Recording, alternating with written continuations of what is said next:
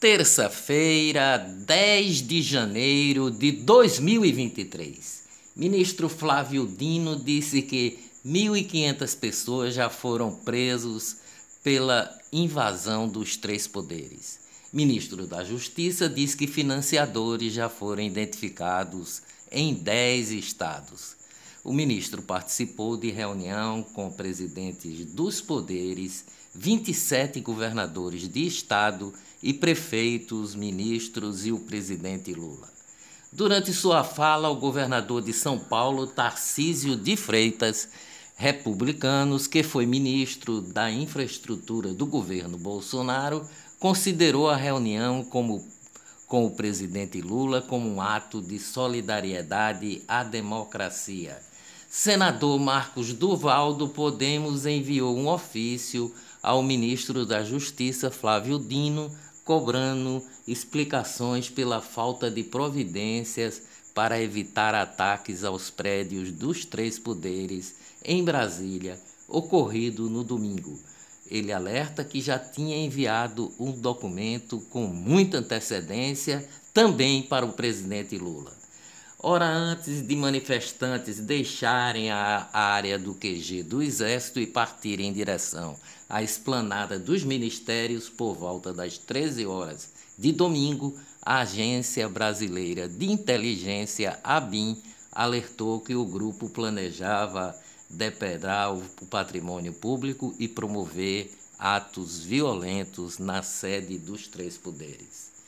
Câmara aprova intervenção federal na segurança do Distrito Federal.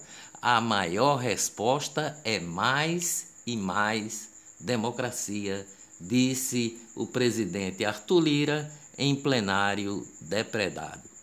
Senado deve votar o decreto nesta terça-feira. Governador Romeu Zema considera afastamento de Ibanês Rocha do Distrito Federal como um ato arbitrário. Os gritos de sem, com os gritos de sem anistia, milhares protestaram ontem pela democracia na Avenida Paulista, em São Paulo. Acampamentos bolsonaristas são desmontados em vários estados do Brasil.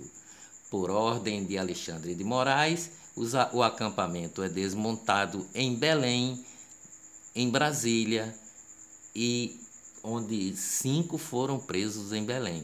E bolsonaristas voltam a retirar pertences de acampamento em frente ao comando militar no Recife. O ministro aposentado do Supremo Tribunal Federal, Marco Aurélio Melo, isentou o ex-presidente Jair Bolsonaro de culpa dos atos de vandalismo que ocorreram neste domingo em Brasília e responsabilizou o próprio STF pela situação. As falas foram registradas em entrevista ao jornal O Globo. Marco Aurélio avalia que o STF falhou ao derrubar as condenações do presidente Lula na Lava Jato e devolveu ao petista os direitos políticos que o permitiram disputar as eleições de 2022. Sobre o ex-presidente, o magistrado disse que os responsáveis estão em território nacional e que Bolsonaro não tem domínio das forças que estão aqui. Ele não tem culpa, está a quantos quilômetros daqui, avaliou o ministro Marco Aurélio Pernambuco envia 50 militares para reforçar a segurança de Brasília. Seis estados do Nordeste enviaram mais de 300 PMs para Brasília. Olá, eu sou o jornalista Ivan Maurício e estas são as notícias mais importantes do dia. Tudo o que você precisa saber para ficar bem informado em apenas 10 minutos. Ex-presidente Bolsonaro é internado com dores abdominais nos Estados Unidos, confirma Michele Bolsonaro. Jair Bolsonaro foi internado no, no Adverting Health Celebration, um hospital com 220 leitos nas imediações de Orlando, na Flórida. A CNN Bolsonaro lamenta atos em Brasília e diz que vai antecipar a volta ao Brasil. Aeroporto do Recife terá 10% de voos a mais neste mês em clima de carnaval. Traficante do PCC morto pelo solto pelo STF é preso em São Paulo pela Polícia Militar. Walter Nascimento Huguinho é um dos principais fornecedores de drogas para a facção e estava entre os mais procurados do estado. Ex-jogador e milhares de fãs se despedem de Roberto Dinamite. Corpo ainda vai ser velado por familiares e amigos nesta terça-feira antes do enterro. Ofensiva contra a liberdade de imprensa. A revista Oeste foi desmonetizada pelo YouTube ontem. O canal da revista não vai, não vai ter verba publicitária. O, o, o, a, a revista foi considerada de conteúdo nocivo. O programa Oeste Sem Filtro, de, com a participação dos jornalistas Augusto Nunes, Guilherme Fiuza, Ana Paula Henkel e Silvio Navarro, fica agora suspenso de atividades durante 15 dias no YouTube. Para continuar assistindo, é, o Oeste Sem Filtro é ir para a plataforma Vimeo. Ministério Público Federal anunciou ontem que abriu um inquérito para investigar a rede de rádio e TV Jovem Pan por suposta disseminação de conteúdo desinformativos a respeito do funcionamento das instituições brasileiras e com o potencial para incitar atos antidemocráticos. O empresário Antônio Augusto Amaral de Carvalho Filho, conhecido como Tutinha, renunciou ao cargo de presidente do grupo Jovem Pan ontem. O novo presidente será Roberto Araújo que trabalha no mesmo grupo desde 2014.